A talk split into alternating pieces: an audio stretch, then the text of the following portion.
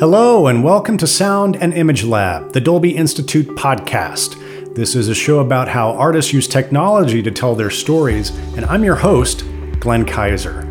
Today, we're talking about one of the most visually exciting movies to come out so far this year The Batman. This is actually part two of our conversation about this epic new movie. On our last episode, we got to sit down with co writer and director Matt Reeves, as well as his music and sound team, to talk about their incredible work on this film. So if you haven't had a chance to check out that episode yet, you definitely should. But for now, we were lucky enough to have Matt stick around with us and be joined by the film's colorist, Dave Cole, to discuss how they crafted such a visually impressive film.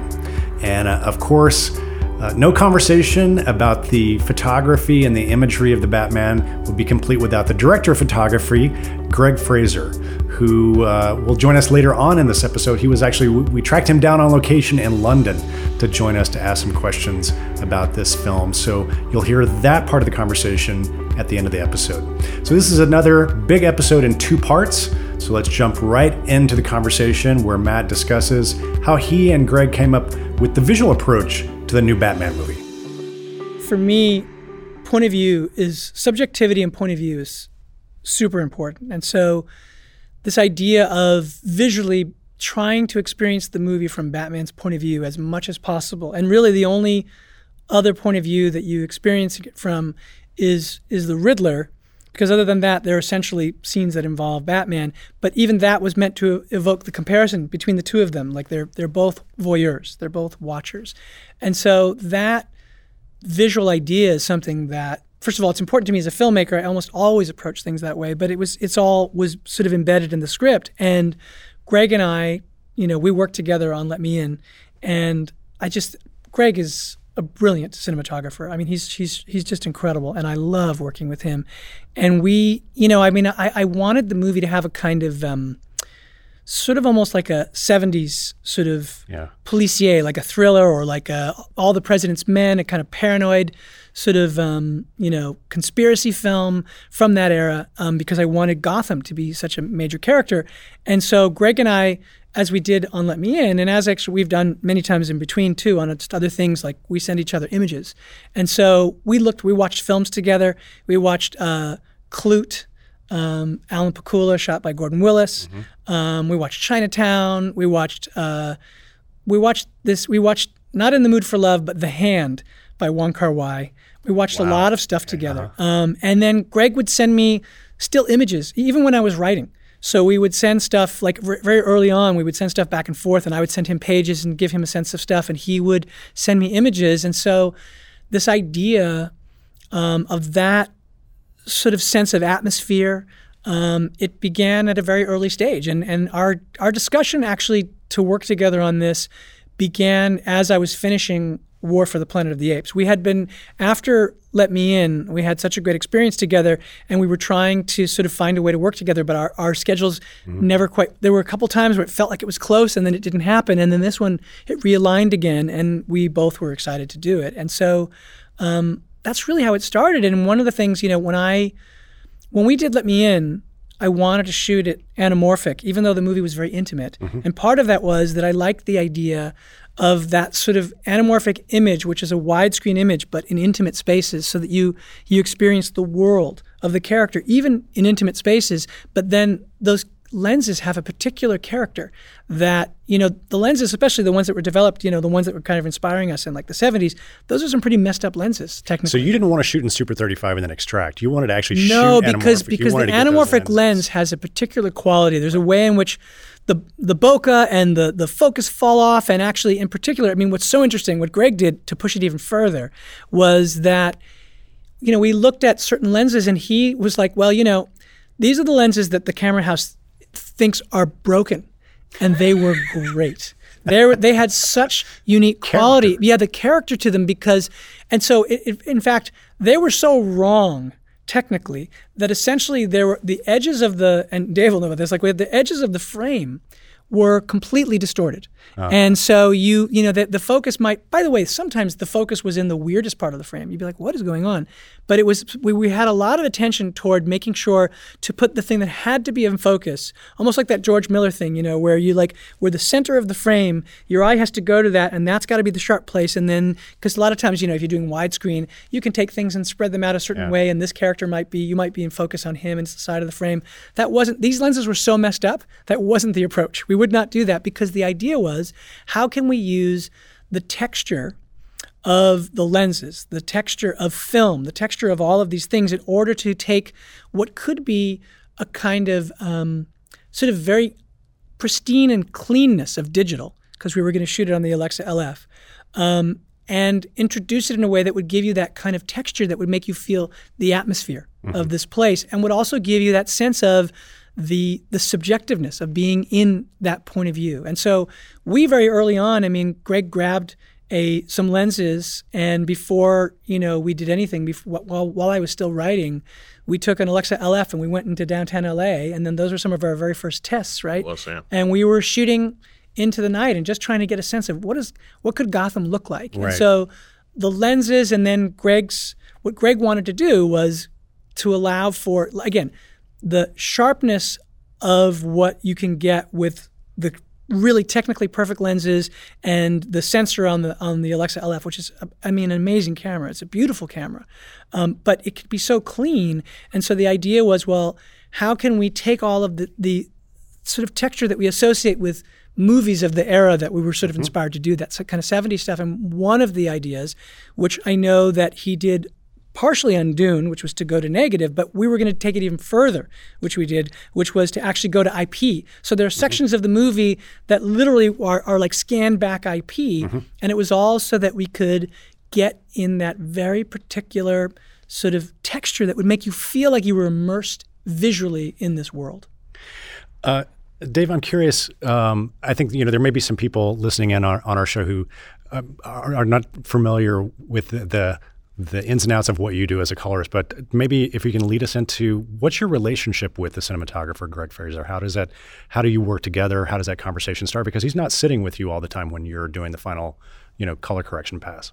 No, um, well, Greig and I have um, established our relationship, our current relationship, probably over the last um, four to five years, um, starting in pre-test because Greig does a lot of tests uh, when we worked on Vice together. We were actually, mm-hmm. unbeknownst to me, we were also pre-testing the Batman at that stage. you didn't know that's what we were doing? No, it was it was. There's some other projects we might want to do some stuff with, so that's when we were actually developing some techniques that we we actually did on this film.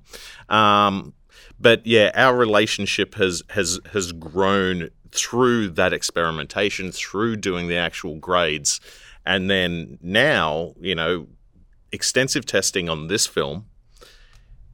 We build the. We end up working out how to do the uh, the lookup tables, so the way that the images will look in dailies and what we work under. So that's like the broad stroke um, tonalities, color, densities of the film. We work that out so that, as Matt said, we're seeing what the movie's going to look like. We don't discover it later on and say, "Oh, let's try this or that." Like w- we do so much testing up front, we know basically the lane that we will be in at the end, and then it's all of the fun stuff rather than the discovery. It's like, no, we've done the discovery up front, and then once we get into post production early on.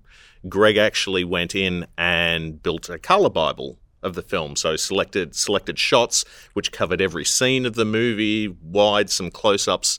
Then we sit down, we create that look. Um, work out. Everyone kind of looks at that and says, "Yep, that's still in the world that we are." And then we start doing the grade. Uh, Greig was involved with with the grade. He was in the room with me for quite a few weeks, and then went away to do some other shooting. We'd established so much of this stuff over the course of two years. You know, I just kept on going. I know where we want. I was taking creative liberties and everything. But again, having the discussions, I was pretty confident where we were heading, like, was good. And then we had uh, our first real taste of it all was the teaser in 2020. Yeah. And that was like, you know, we haven't had conversations per se about this. I just did this. What do you think? And I remember like Matt and Greig sitting in a theater over uh, in the UK saying, yeah, that's it. So it was good. So we knew pretty early that we all had a very well our sensibilities are the same anyway. I think we have, we are very much in in cahoots with with the look.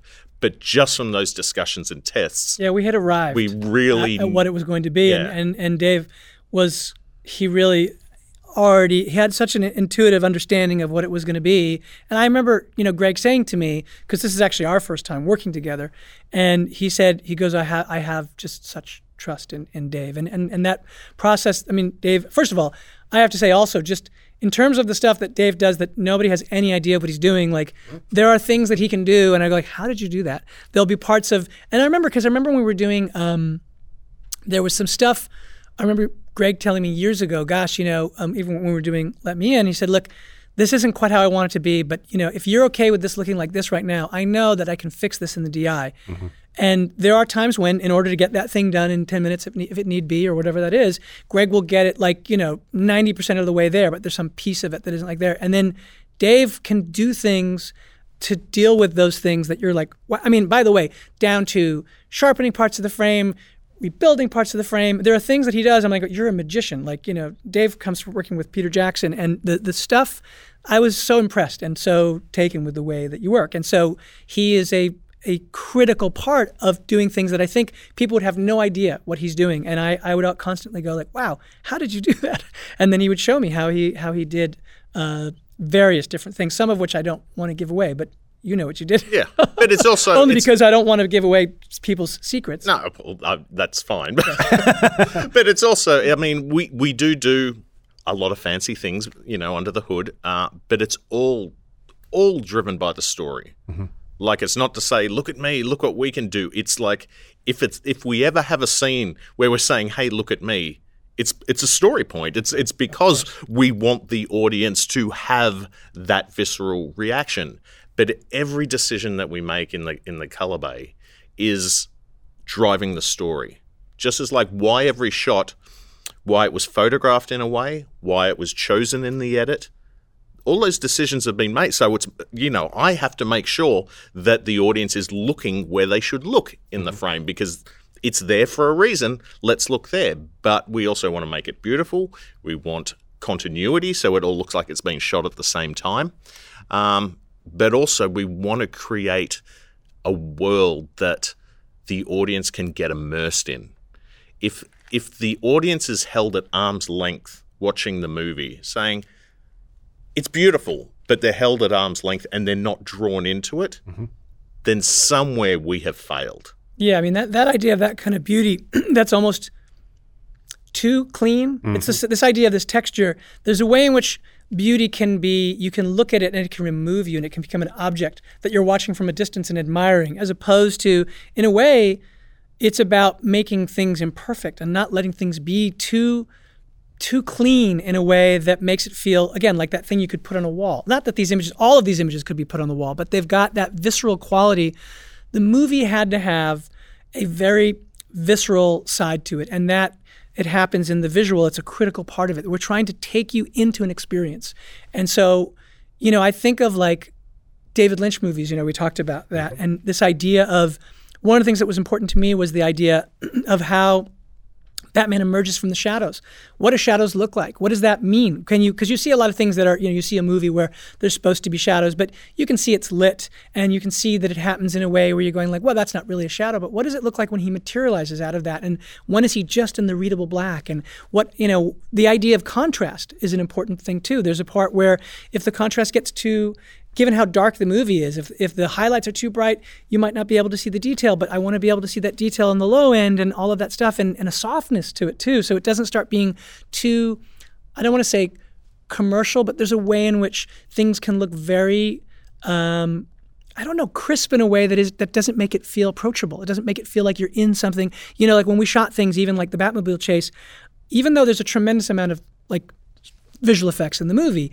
I didn't want you to be aware Sure. that we were doing them at all. And so we always used the the parameters of how you would do it if you were doing it practically. And so you if if we have the the, the Batmobile chase, we're putting cameras and we're putting it on, we're locking them onto, you know, hard mounts so that you're mm-hmm. watching a lot of hard mounts and that kind of stuff. And then what's that in focus in? And then it's in the middle of rain and what does that rain look like? And there were times when Greig would take a silicone filter and put a little bit of silicone on it. I mean, people take a filter and put a little bit of silicone, and so that when you put it in front of the lens and when it got wet, you had the sense that it wasn't just that we were in rain hmm. that was perfectly photographed. The lens itself got wet, so you feel like you're in the middle of it, and so everything was about putting you squarely in that experience. I really appreciate that because I think one of the things, as you say, there's a tremendous amount of visual effects and CG in the film, obviously, because you've got some amazingly large set pieces Yeah.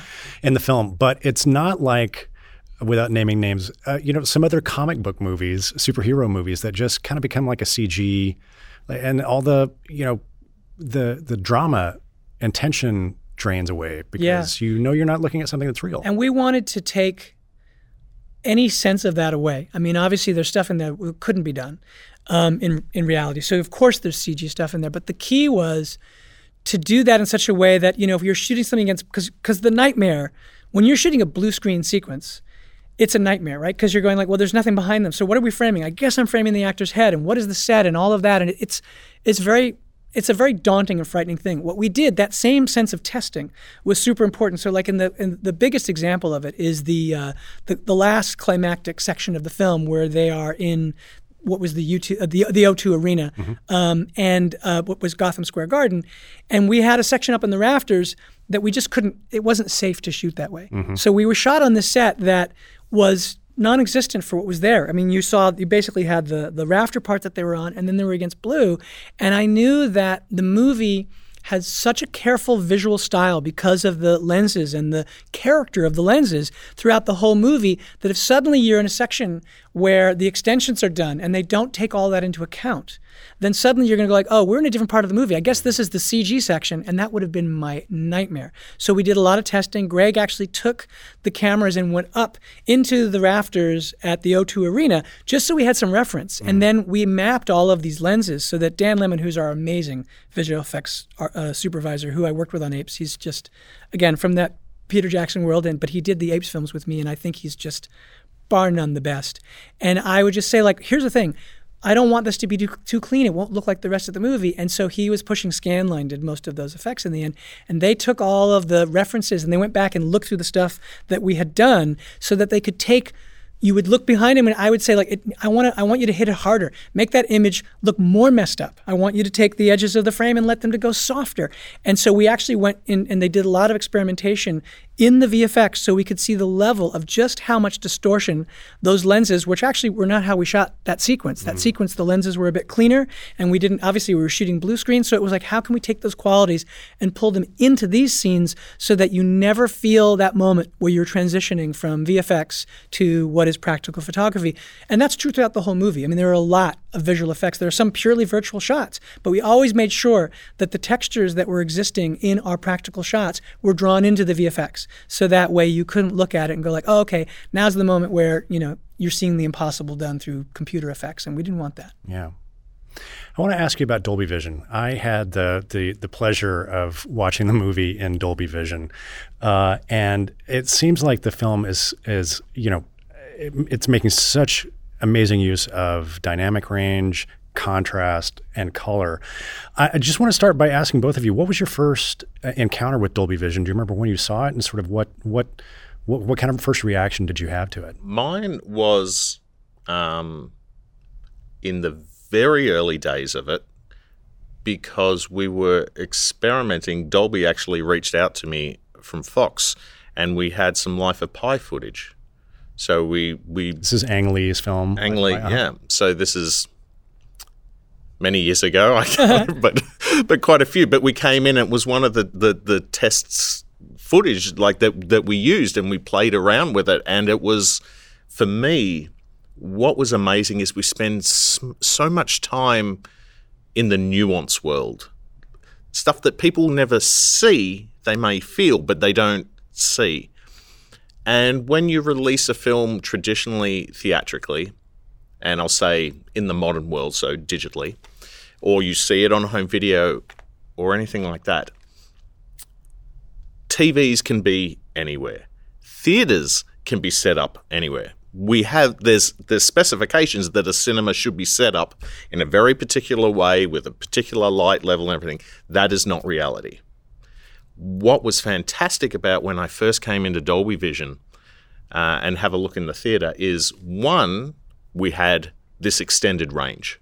So we could reach down into the blacks that we haven't seen since we were purely film.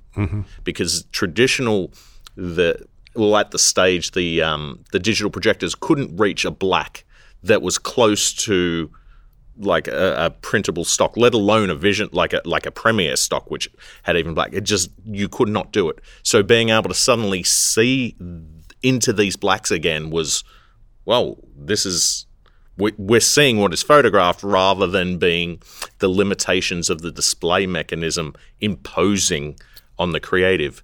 Um, so so that was the big thing, but it was also the the for me knowing that when people went and saw it in Dolby Vision, it would look like what we did and what we signed off on. So that wild west of where the projectors and the theaters are, you know, as, as hard as the projectors, like the the distributors might, you know, they try to get it. I mean, the way these projectors work, the lamp dying, all of these things affected the exhibition. Part of what was great about Dolby Vision was like, no, we guarantee that every cinema that is doing Dolby Vision will look like this. So it really, I mean, it's rewarding for us because we spend so much time, you know, sweating over every little detail to know that the audience will have that exact experience. So that was the the real exciting thing for me. And we had this bucket to play in now that wasn't constraining us. So the limiters were released. And now, if we chose to have air in the blacks, like like we do in a lot of this movie, to, to help with the contrast so we can see deeply into the blacks, because as Matt said, if you have something very bright in shot, you iris down, you can't see. So so contrast was a very big thing for us. But with Dolby, it wasn't the system saying, well, this is what you're going to get. It was like, this is what we chose. This creatively, you were seeing where we wanted it to land. Mm-hmm. So that was that's the exciting thing for me, and and has been since day one when I first set eyes on it. Yeah. I mean, I think that was up. It's around that same time. It was on Dawn of the Planet of the Apes, which was the first time I saw it. Which was it was because we did that right after Pi, mm-hmm. and so I remember seeing it and being blown away at the just that to be able to have that tool of being able to set things within that dynamic range and to set things so precisely is really an amazing thing. And then, you know, did that on both Apes films to be able to. I think that's really the thing too is that you have the capability, as with any tool, you can take it to its extremes and it can be quite sort of dramatic. And if that's your intention, that's great. But I think it really is about being able to present something that is as faithful to what you wanted your film to look like that Dolby Vision is capable of doing that is really beyond any other format. I mean, it's an incredible, it's just the precision of it is amazing. And I even think the ways in which, because you did pop the highlights a bit more than they than they could go elsewhere. There are places where it goes a bit deeper, but it also still has all of that softness. So in, for me, seeing the film in this is like this is the exquisite way to see the movie. I just think it's incredible. The, the, the final version of the way this looks, it's like okay, I just wish that there was a way that you could just snap your fingers and then when everyone sees the movie, this is the way it was going to look because it is so much. I think the the sort of culmination of what we would hope that the movie could look like. There are a couple of sequences that I wanted to ask you specifically about that just really kind of I found remarkable. I, I love the the the way you use red in this film. Yeah. You know, and and, and red is not a, co- a color that I would that I normally associate with Batman, but I think you've changed the iconography around that. I think it's really You know, it's funny. That was something that happened. Like everything is very emotional, instinctual, right? You just do you do things, and and uh, I did do a big deep dive in the comics. I will say that the the big red in that is that is a very classic treatment, a comic book treatment of the Batman title, and I don't know why, but when we were doing Rob Pattinson's screen test, he had to put on the suit. Um, for some reason, I wanted, first of all, I knew that I wanted to see him put the makeup on his eyes in the mirror. It wasn't one of the scenes that was written. And in fact, after doing it, what Rob did was so special. I was like, we're going to put this in the movie. This has to be part of the movie because you always you're always searching for that thing that sort of is creating a signature mm-hmm. to what you're doing that feels right. It's all very instinctual. And when we were doing that, I was like, you know what I'd love to do is I know, you know, Greig uses these LEDs, right? And the great things about LEDs is you can dial in exactly the color you want. Mm-hmm. And I was like, I'd love there to be no color but red. I just want to see him come out of the darkness. I want him to come out of that, come out of the shadows, readable dark, and I want him to walk up to the mirror. We had the light right over the mirror, so he's coming into this top light that felt to me like the red version of The Godfather or something, right? And he he looked like he looked like a young Marlon Brando or something, right? I mean, he was just so, had such a beautiful face, and he just stared at himself. And I said, I just want to see what that moment is, Rob, when you're deciding to transform. And he did that, and there was something in that moment where I was like, well, this is this is the movie. I don't know why. I just know it is. And so that was one of those colors yeah. that I showed it to Greig. You know, obviously we were looking at it and we were talking about it, and then the way Dave colored it, and we were like, this is, I think, going to be a foundation for something. And then Greig was like, Greig loved it, and he was like, he had ideas for other colors, which was when we were doing some explorations with Selina and and we were working with Zoe he just had this instinct about the cyan on her skin. And so that was another color that we drew in. So it was an interesting thing where the comics can be very reductive mm-hmm. in terms of like a bold choice of color. And given how, you know, we both are very cautious about being restrained, what we didn't want what Greig would call a dog's breakfast of color, where you have too many clashing colors. It's always very precise. Where if you're going to do that, we might use the cyan might be you know the, the thrust of that scene, and then the red is somewhere else, or you know it's not necessarily going to be a clash of everything all at once. Um, but we did do in our testing some search into specific colors that again I can't say that it was it's all very instinctual. Something feel, starts feeling right. And it's why I love working with Greig too, is because I think that he and I connect to similar things and we get excited about similar things. And so, like, he got excited about the red and I got excited about the cyan and the way Dave was coloring it for us in the dailies. And, and there were, so, so the color part of it was very instinctual, but there's no question that it does reach back to the comics, even yeah. though, you know, there aren't necessarily a lot of comic book films maybe that have been shot sort right. of with that idea. It, it it was reflective of something that in our deep dive of the comics I think was there. So it was this weird thing where we wanted the movie to feel very grounded mm-hmm. and very realistic in a certain way, but we also wanted something that felt to me the movie has to have a mythic sense. Like this character has been around for 80 years, and the reason I think the character is so enduring is there's something about the tale that is mythic. There is something that is kind of resonant and that quality of trying to find that intersection between the practical and the real, and yet something that's still mythic um, and even for me, it's a weird thing. I have a very particular response to the color of sodium, the sodium colored lights, and mm-hmm. it happened with me and Greig on. Well, actually, it all went go back back to um, to Cloverfield, a tremendous amount of sodium light. But we did that in in in the scenes between the kids um, in Let Me In, and the kind of almost romance mm-hmm. of that color, that night color. Um, and so that was one of the things that we knew. We, when we did some, we were looking at some photography. And again, this is one of the things Greig will send me. Here's some stuff from Chicago at night. We shot this and we went back to Chicago. We took, that was some of the testing we did, right? Mm-hmm. We took the LF and we started shooting with anamorphic lenses, some really messed up lenses, and just using the sodium light. So we knew that that would be in our palette. So mm-hmm. There were certain colors that we started drawing into our palette and then they were always there. And we would just look at we were shooting. And Greig would sometimes, he could dial it in and he could say, is this, is this right for this scene?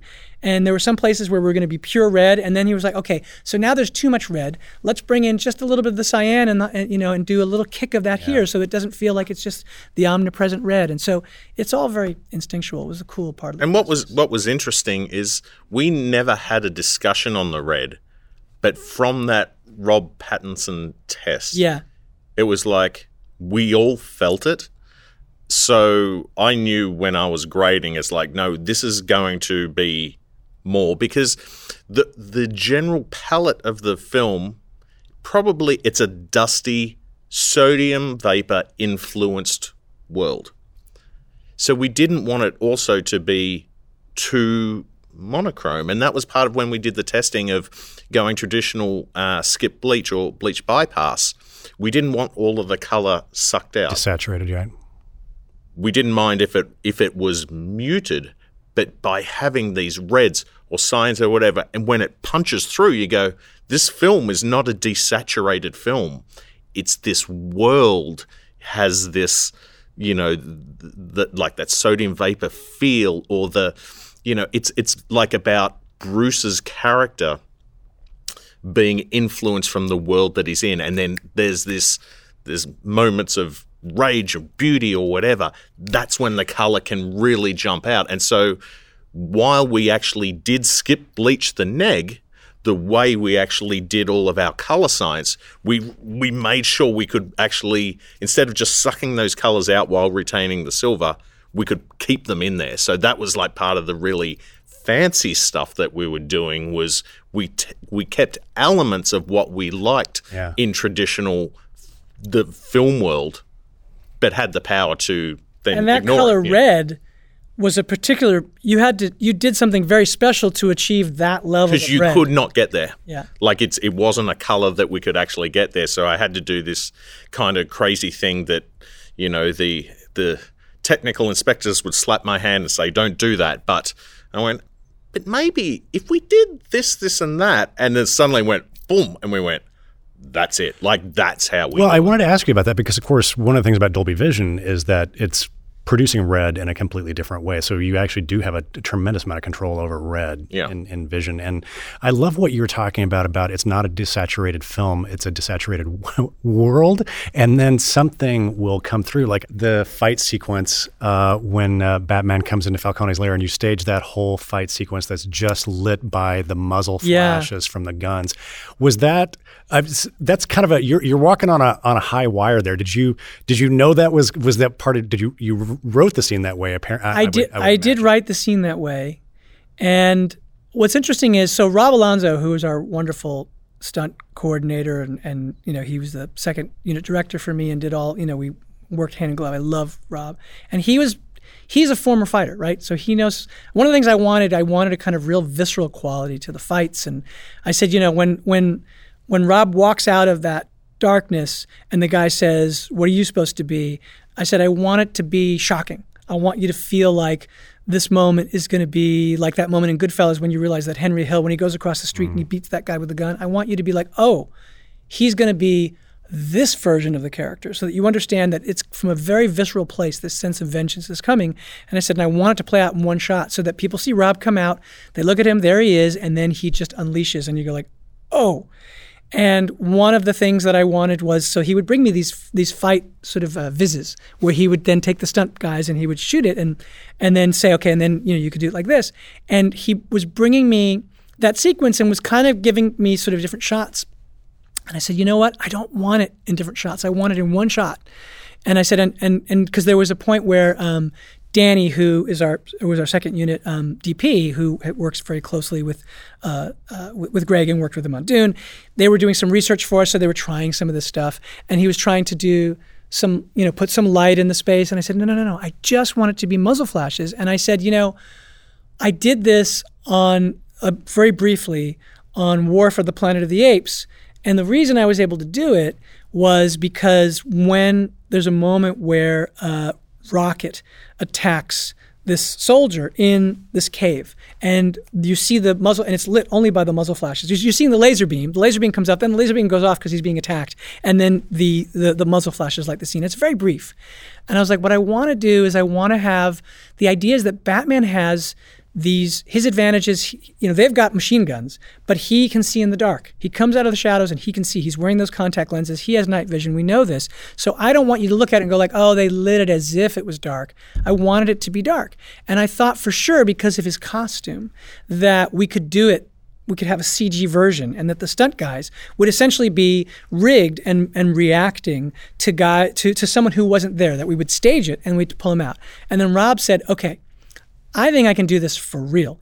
And I was like, You're kidding. And he got the stunt guys to work it out so that actually Batman was there and the whole thing was done with those. Now it's a series of shots that are, it's one shot, but it's a series of shots that are all built into one. Um, and that whole thing was just it was one of those things that started in the script but then trying to find the way to execute that was, i thought for sure it was going to be a lot of visual effects and actually there's very there are some visual effects but it isn't about putting batman there batman is there It was about stitching it. yeah, it was about stitching it and was also about, you know, obviously we have muzzle flashes going, so we wanted the bullet ricochets and all that kind of stuff, and we wanted the interaction of how that stuff would hit off of the chest and all of that. But it was one of those things where I couldn't believe that they were going to be able actually to do it with everyone all there together, and and they did. The stunt guys did an incredible job at that, and so that was um that was one, and it's, it's one of those things where you just don't you think, is that going to work? I don't know if it's going to work, but uh, That's what I meant when I said you're kind of you're you're kind of on a on a high wire there because you know if it didn't work, well, shoot, I guess you would have had to turn on some lights or something. but- yeah, or, or cut out the scene. yeah. But can you talk about uh, putting that scene uh, to, together in final color? Yeah, I mean the, the again with the what we've discussed before with contrast range with things being too bright and then you can't see into blacks. This was interesting because we wanted mm-hmm. the impact. We wanted the the punch into the face. But again, we still don't want people to iris down and not see anything. So there is a lot of air. So if you were still framing through it, on some of those shots you can see the entire corridor lit up. It's not obvious when it's going on because you've got these flashes and the human eye cannot handle it. Um, so it was all about keeping a sense of space. Again, not making it look like there was any trickery, that it really is, which it was, it really was guys in there doing it. Um, and then real, making sure that the muzzle flashes lit and how much of the scene they lit um, to have the impact of it so it didn't feel like you're turning on lights, even if it is muzzle flashes. And then when we came into Dolby, it is the most extreme version of it because I did kind of say, well, if there's any time where I can go a little crazy and it's not like we have to see everything, it was that scene. So, you know, it is stretched a bit in there as well. But it is, it's about capturing the moments of what it's lit. It's not about the muzzle flashes, mm-hmm. it's the action that they light is what was most important in that scene.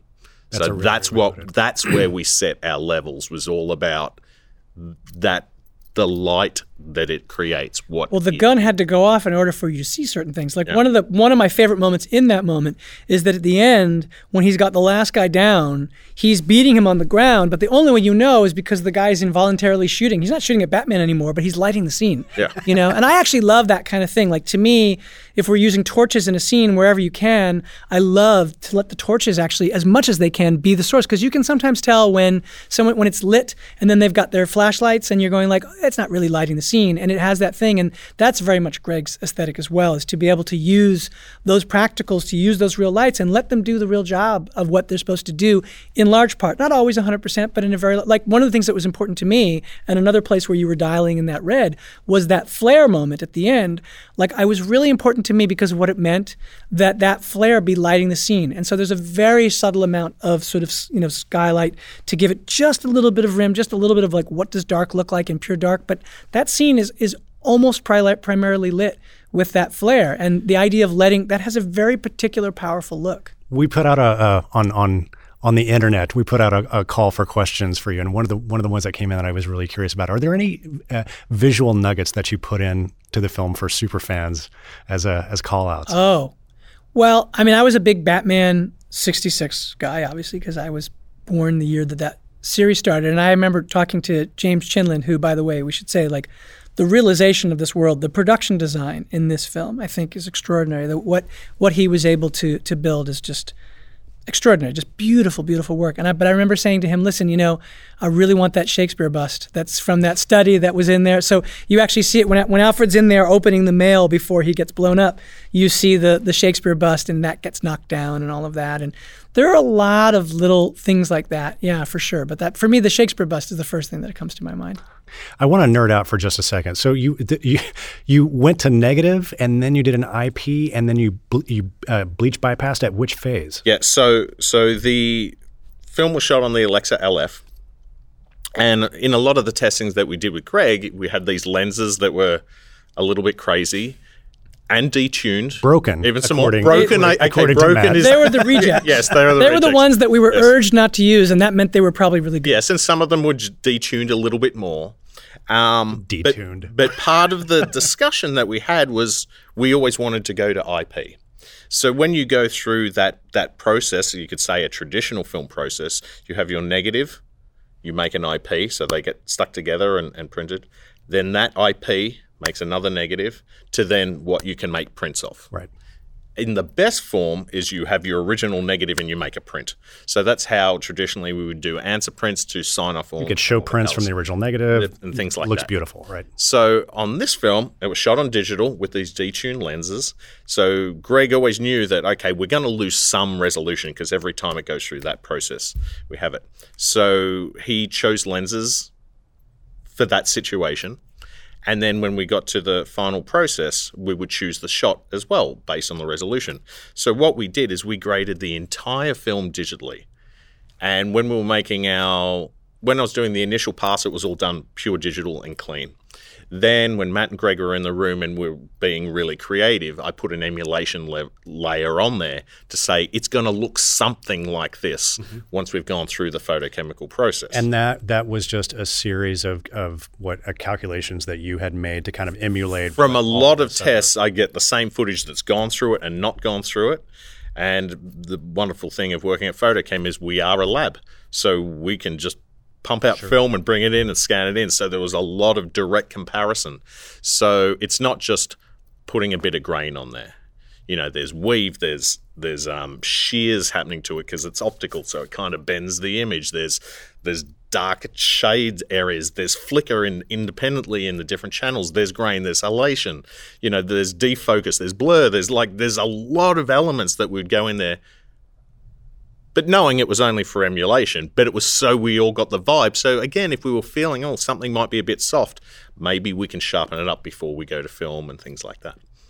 So what we ended up doing, we finished the film digitally, viewing it like that. Then we turned that off so that we put a nice clean signal to the negative.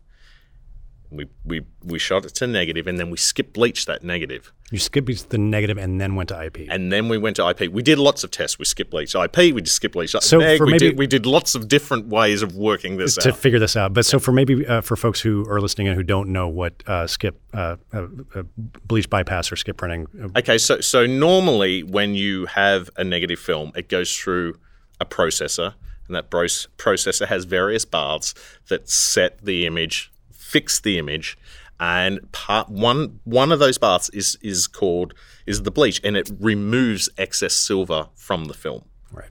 So when you skip bleach, you're leaving the silver on the film. So the way it reacts with color and the way it reacts with highlights and halation and density is what that skip bleach look is. So seven is a is a is a very obvious example of something that's gone through that process. Um, so we skip bleach the neg. You can skip bleach IP. You can skip bleach print neg. So we did many many tests of like 70, 80, 100 different ways of doing things Amazing. um, and then working out how to pull it all back. But we found out from these early discussions that we liked an element of traditional skip bleach, but we didn't like all of this other stuff. So we wanted the lower contrast, and skip bleach is just not lower con. We wanted to be able to have these saturated colors when they hit, again, not part of a traditional skip bleach. So by doing this special system of, of putting the um, digital onto negative, we allow the photochemical to do the skip bleaching, but then we can restore all this stuff back digitally afterwards. So it was it was really wonderful. And then because that neg is skip bleached, the IP is receiving that same halation factor and, and all of the good stuff we like from the from the neg. And then we bring it all back in. Our color science does his crazy propeller head stuff to actually make it usable image for me that works in exactly the same way of how I've been working. It's just gone through this wonderful photochemical random process. And then we match it again. So so the scientific way gets me back 90% of the way there. And then we visually go through and even it out because when you look at it, especially with IP, the colors change a lot within a shot. When we look at the digital version of this, it's pure, it is pristine, it is graded within an inch of its life. However, when it's gone through this process, and especially on IP, you look at one shot it's like red, pink, green, something, all within one shot. Like it's just changing color because of just That's chemicals. It's it's chemicals. It's the emulsion. It's everything, and that was part of the beauty of what we loved with this process. It was this complete and utter randomness, and we were all like, like I said to Matt early on, is like, it's going to be close. but it's not going to be exactly. We didn't know what it was going gonna to look like, No, right? Yeah. no. Yeah. And so I said, as long as we're all like open to the fact of it's going to do its thing. I mean, it is very close. I mean, it's not like it's a different. It wasn't movie. radical, but it's still but it's, doing but stuff. it but it Yeah. does stuff, and that's why we chose to do it. Otherwise, we could have just emulated it. Sure. But it's that that it's There's the know, organic. It's the organic. It's just doing things that we wouldn't have thought about. So then we would bring it back in, and then we would match grade it to look like it, and then we'd do our final pass. So then we'd sit down and watch the movie, and we go, and we'd just continue on with the creative. But now that was our source. Yeah. Well, and, and you also had it to use as an element or not used, Or not depending on used. the particular shot and the Yeah. particular needs of. of ah, that's really interesting. And so we would There's go. probably what one or two digital shots in the whole movie. Two, right? I would say there's there's three, Three. but two are effectively a shared shot. yeah. Um, and one of those was chosen because of a resolution. We just wanted to Wasn't really sharp enough, yeah. hit home a story point. Yeah. And the other one was just it was a weird light in the background, and we just said, you know. And and the thing is, I then just emulated it directly because I had an exact thing that I was matching to. So there is no way you can people could possibly know which one is not because it's for a shot. If it was over the course of the movie, then there will be telltale signs of like, you know, th- no, you're emulating or not. But when it was just a shot here or there, you, you- can't tell. But then that's what we did as the final pass is we we all sat down, we did a technical kind of decision, like you know what is the the nicer version of the shot in terms of sharps, or if there just happened to be weird things happening on the film. And we sat down, and then we'd go, let's go back and have a look there, and then we'd just choose. Maybe it wasn't as nice as I said before, but we'd choose it, or maybe that can be a little bit cleaner. Because Matt would say, "No, it's really important that we see this on one of the monitors." Some detail. Maybe we know, need to read something. We you know, need to. yeah. We need like it's it's it's not needed for the story, but that that depth of of um is is needed. You know, just to to help. because sell we introduced so much defocus just before we ever got like just onto what we shot onto the LF, right? So like there's you know we shot with an image intensifier as well and there it, what that did and then the color of that because we didn't you know I wanted when we were testing um, the image intensifier we were trying to figure out if these if these uh, um, contact lenses are night vision then we should try using real night vision so we shot with real vi- night vision but we wanted them to be Batman's night vision so they shouldn't be that sort of telltale green right that you see when you're seeing like that kind of footage so we're taking that and then you know Dave is taking that and pushing that kind of into a sort of a a pinker reddish kind of tone so it feels more signature Batman and then that thing is responding to light and to it's not it's not a precise instrument. I mean that particular it's on this long tube. It's a crazy the image intensifier. So like not only we have crazy lenses, we have crazy systems, and then on top of that, to do film on top of that, and so there are all different kinds of reasons why we would tweak between whether or not it should be negative, whether or not it should be IP. I mean, it was it was a very uh, it was an exciting process. Sounds like it was a lot of experimentation and a lot of time that you took to kind of dial. was. I mean, even just with the image intensifier, getting that color was. I mean, it was. I would have to say, and I don't know about you, Matt. It is the most footage I've ever dealt with from testing of any film that I've ever done. Mm-hmm. Hours and hours and hours of footage, sure, yeah. like in locations like in London and Scotland and Chicago, Yeah. and then these cameras, and then how projection systems work. You know, because there's there's the scene in, in the old orphanage with projecting. So like, Oh yeah. Right. Oh, we, I mean, honestly, it was look? crazy. We also shot like the Riddler. Greig and I.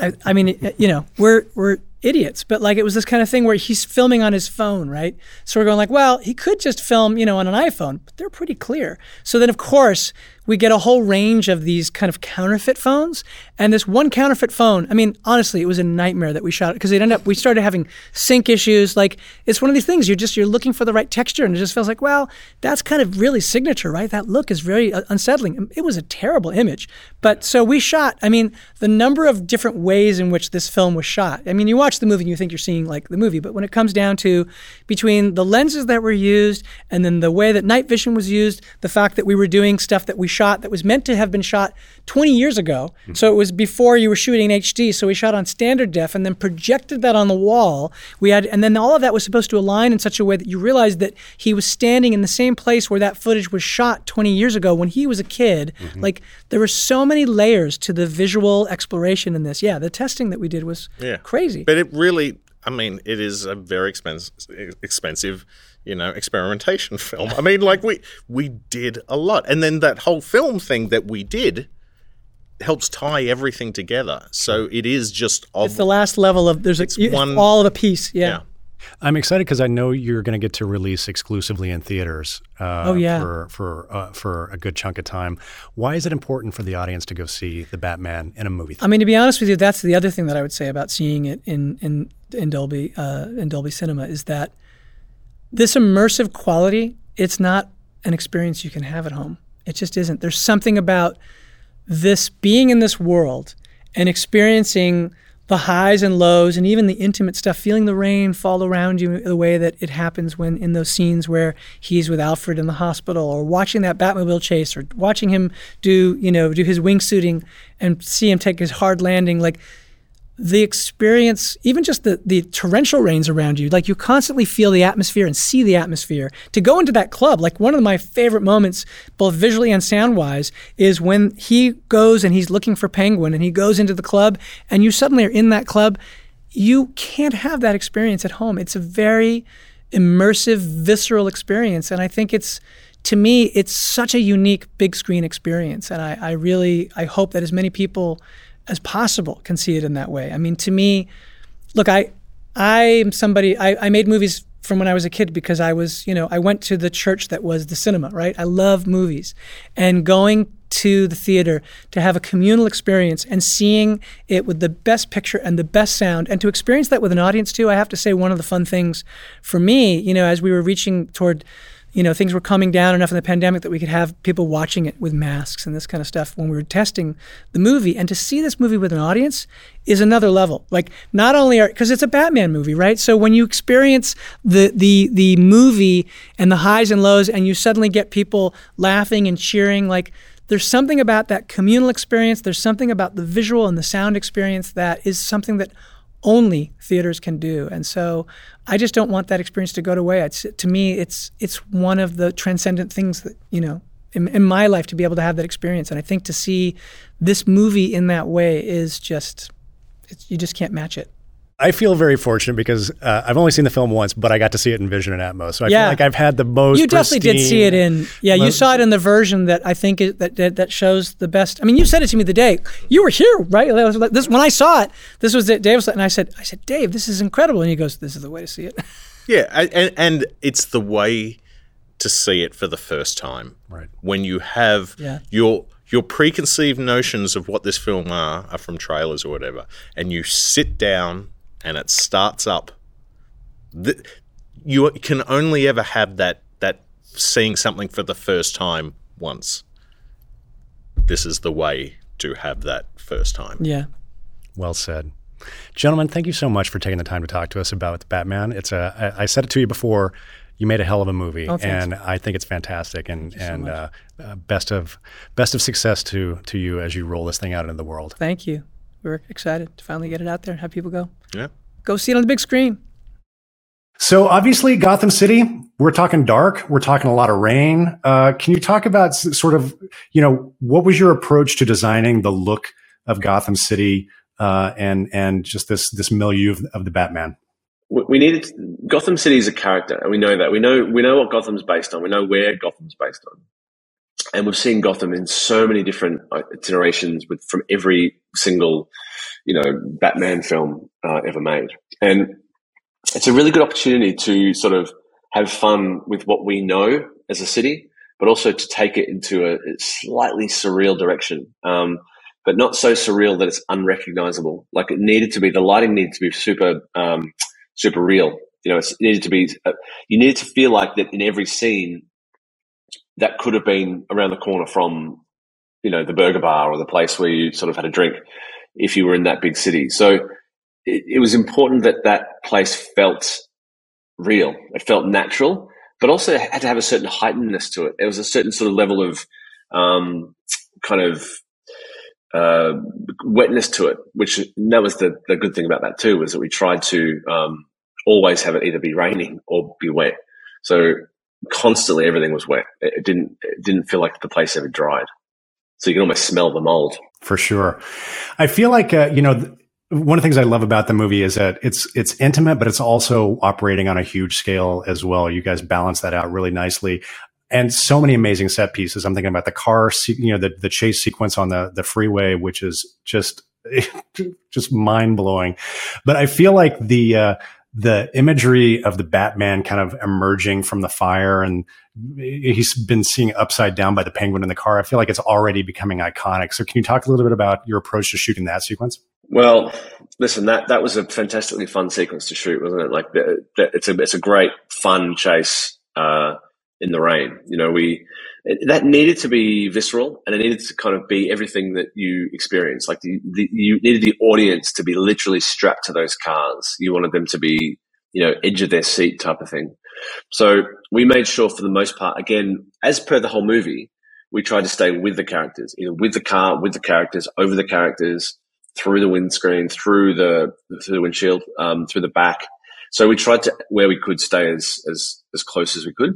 Um, you know, the, the, the, the, the, tricky part with that is that obviously you can't all tell a story when you're strapped to cars. So there were some shots that were outside of the car, but we tried to minimize those. Um, but yeah, I mean, one of the things about doing a, a, a comic book movie, and, and, I think it kind of under, undermines what this movie is by calling it a comic book movie. But I mean, comic books are integral in our in our society. They're integral in our in our visual vocabulary like for the most part, most people have had an experience with comics and we, we've learned how to read comics and there's a certain iconography that goes along with the images that are drawn in comics. So I wanted to be true to that. I wanted to, to, to, to recognize and to celebrate, uh, the, the, the, the, beautiful artistry that goes into designing a comic book frame. And where possible, that's what I felt like I wanted to do with the frames in this movie. Yeah, it's great. You definitely succeeded. Um, so, you know, we were able to sit down and talk with Matt and Dave quite a bit uh, in person in Los Angeles a couple weeks ago after after we saw the film. One of the things that Matt talked about, which I wanted to ask you about, was uh, kind of your process around your your testing before the shoot. Uh, one of the things that Matt talked about was the decision to shoot um, anamorphic lenses, and also he he talked about he talked about um, uh, testing all these different lenses and that you guys gravitated to the ones he called them broken, uh, that they all had these idiosyncrasies. So can you talk about a little bit about that process and how it influenced the look of the film? Again, knowing that we were going to be doing a film out process, which is what we did, we went to negative and then went, went to a print and we tested all this in advance. We knew that we needed a lens that had a certain, that resolved slightly more than a regular lens. The problem with that though is if a lens resolves, it resolves across the entire frame. And Matt and I, uh, for this film, were very much drawn to vintage lenses. Like we're, you know, we grew up watching 70s films, like uh, on, on, C series Panavision anamorphics. Um, so we understood the power of what an anamorphic lens could do when it falls off, because we know what has to happen. Like you frame in the center pretty much, and you don't do you don't do big profiles very often. Like it's it's kind of something where you keep the the, the, the focus more in the center of the frame, so that every time you edit, your your eye is not darting around the frame. So there's there's a value in doing that because it looks it's a it's a great style. But because we were going through a process, we needed to make the center resolve quite well. So uh, uh, ARRI worked with us to build a set of lenses that I think were based on the master anamorphics, which meant that they had inbuilt resolution but then the edges fell off. And when Matt says they were broken, there were some times we looked at it and went, whoa, people are going to, people are going to never employ us again. You know, because we're, we're putting these lenses on Rob Pattinson and Zoe Kravitz that, that technically, probably you could argue are incorrect. I'm not really worried about you not working again. I, I, I, must say, I think that I think that you're in you're in pretty good shape. Uh, one of the things that Matt was also talking about, he was singing your praises, and he was talking about how fast you are on set and how fast facile you are, and, and your uh, uh, ability to pivot. He was, I think, he uh, told a story about like. Uh, uh, you know, you having to uh, to turn around and do and shoot the reverse angle on something in only ten minutes before you lost the sun. But I, I know that your success in doing that has a lot to do with pre lighting and preparation. So, can you talk about kind of your approach to pre lighting? I mean, on a set where possible, um, I will always try and spend some time because you need to understand the limitations of a set before you get onto it. You definitely don't want to be wasting time on a shoot. Anything that takes away from the acting, I feel is to be protected. You know, any time that I need on set that takes away from acting, I have to have a really good reason to be doing something. Um, so if I can do any of that in advance in prep, either the day before, the night before, the week before, um, then I and I do. I also like to be able to try and spend that time on set with a director in, in a pre-light, N- not to spend just to have them again have their brain in the space before they walk on think about performance. So then we start thinking about okay, this shot requires that light. When we turn around, we turn it. It's almost like you try and do as much in your head like a theater show. Like you try and go, okay, this is what we're going to need when we turn around. And so in a, you try and get as many of those pieces ready at the ready, like a pit crew, to spin in. And when you turn around, turn those off, turn that on, bring that in, highlight, and then be ready to go. So it's trying to, it's a bit of a chess game because you're trying to think a few steps ahead and you're trying to do the whole what if question well, what if we have to turn around? What if we can't come back? What at all these what ifs? And so you're trying to sort of prepare for all the all the all the options that, that are going to happen. That's great.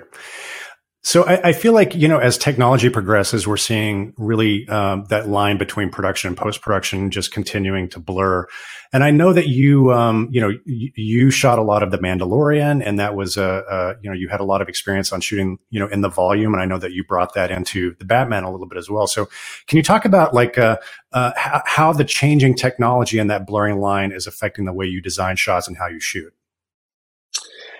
I mean, on this on this film, we had a, a lot of our sets built in 3D, so we could actually uh, previs before we uh, before we went on to set. It's a huge, huge, huge thing because you know what set pieces need to be done really well, and where you can, you know, light wise, you don't have to light. So having that information is really handy. Um, so we we had that at our disposal.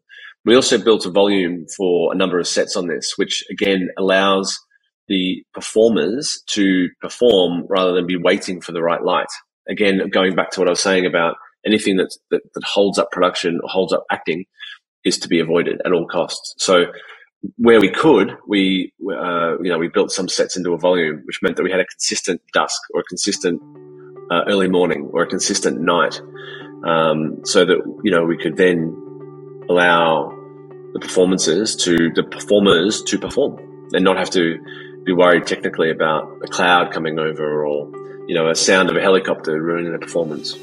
Thank you, Greig, Matt, and Dave for joining me today, and extra special thanks to our friends over at Warner Brothers for helping us put this conversation together. As I, am sure you can imagine, Matt Reeves is a very busy guy right now, and it was a, it was a great honor uh, to be able to get him to do these two podcast episodes with us to discuss his work uh, on the Batman for the Dolby podcast. Speaking of busy guys, as you know, Greig Fraser is also nominated for an Academy Award for Best Cinematography for Dune. You'll be able to hear more of my conversation with Greig, as well as from many of the other nominees in the Best Cinematography category in that upcoming podcast episode. So be sure you're subscribed to us, the Dolby Institute podcast. You can find us by searching for Dolby wherever you get your podcasts or via the links in our show notes. And while you're there, you can also find links to buy tickets to the Batman, which you can find at Dolby Cinema near you. Trust me on this. Seeing the film in Dolby Vision and Dolby Atmos is definitely worth it, and I'm not just saying that because, well, you know who I work for. It's truly a spectacular experience, and uh, it's a, a great way to see the movie. Until next time, thank you again for joining us. This has been Sound and Image Lab brought to you by the Dolby Institute. I'm your host, Glenn Kiser. Our producer and editor is Michael Coleman. Our executive producers are Amanda Schneider and Jack Ferry, with production support by Taylor Hines, and our production coordinator is Sunny Chen. Thank you for listening.